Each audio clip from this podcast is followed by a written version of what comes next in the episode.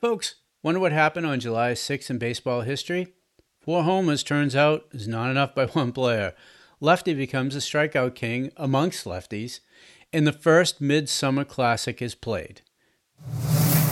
Every piece of history starts with a birthday. Hundreds of players were born today, and special birthday call out today goes to Willie Randolph. He was born on July 6, 1954, in Holly Hill, South Carolina. Randolph was known as a stabilizing influence on some very turbulent teams. His consistency on offense earned him the respect of teammates and opponents. He had a 30 day stint with the Pirates in 1975, and on December 11th, he was traded along with three players to the Yankees for pitcher Doc Medich. Randolph immediately became the start, starting second baseman and stayed in the role through 13 seasons while playing along the side of 32 different shortstops. During Randolph's first six seasons with the Yankees, they won five division championships, four AL pennants, and World Series titles in 77 and 78. In today's debut, Larry Pape.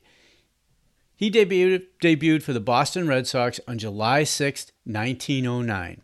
And he had a memorable debut. He tossed a four hit shutout versus the Washington Senators for a 2 zip Red Sox win. It was a crisp hour and 14 minutes. he sat down 15 Senators in a row at one point. He struck out seven. He also chipped in with a single off righty Bob Groom in three at bats. And the report from the Globe that day commented, commented that he handled himself like a veteran and fielded finely as well. He'll play just three more seasons and have one more shutout to his credit. Now, before we get to Robin and today's baseball history highlights, I got some quick trivia for you. Since we're gonna touch base on lefties, I thought I would ask who has the most career games started in the American League for left handed pitchers? And of course, the answer is going to come at the end of the show. Now, take it away, Robin.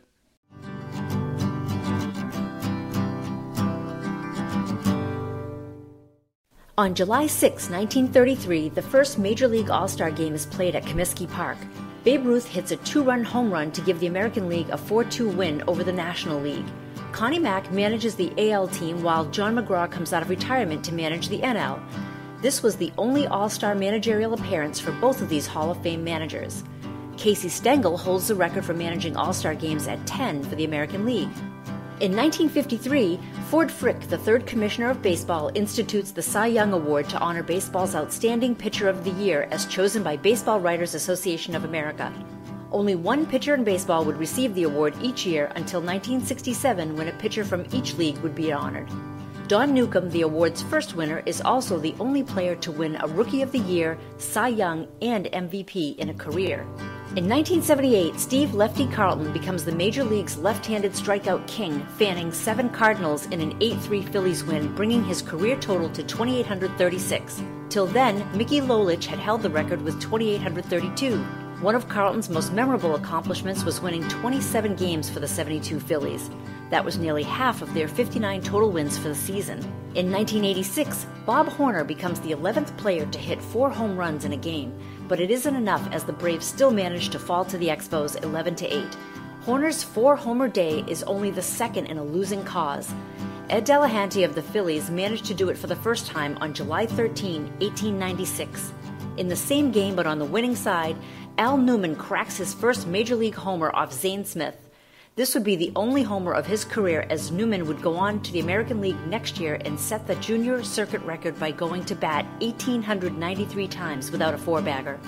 That was July 6th, this day in baseball. Thanks for those highlights, Robin.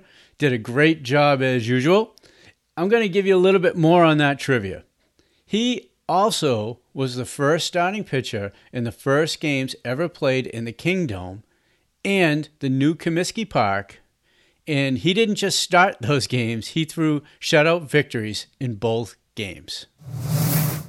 And this is a cool, one of the most fun parts of the show when I get to tell you about all the different radio highlights that we have to offer to you today on July 6th on Vintage Baseball Reflections. We, and we have some amazing stuff. The first ones I want to talk about is the 1938 All Star game that was played at Crosley Field in Cincinnati.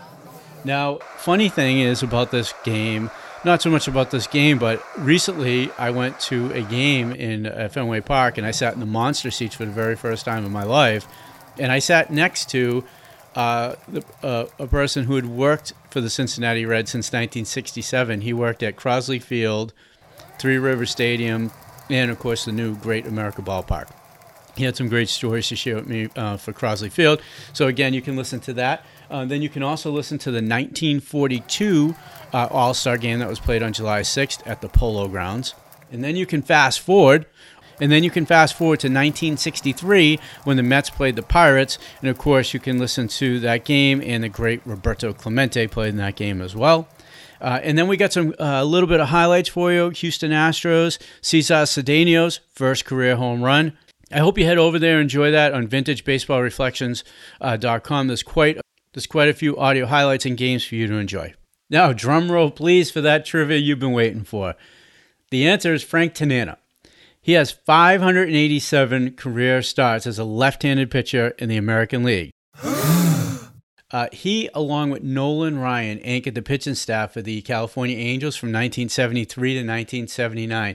It actually led to a saying I hadn't heard before until I researched this uh, Tanana and Ryan in two days of crying, an indication of just how much the two meant to the rotation.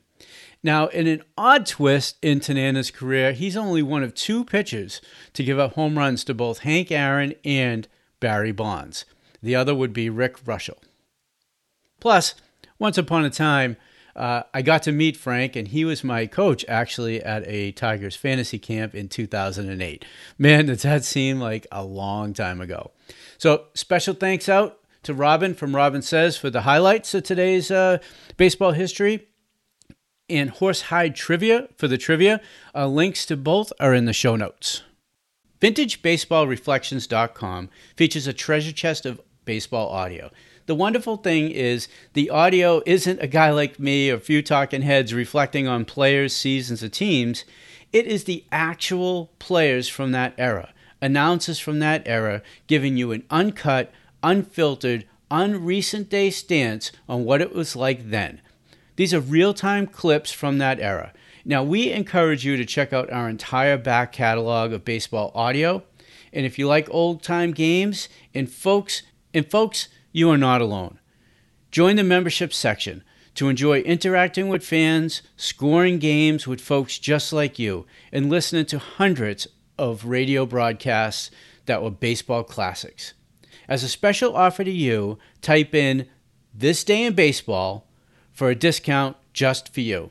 And if you enjoyed the show, hit the plus sign to subscribe Follow us on the socials, and above all, share us with your friends who love baseball history just like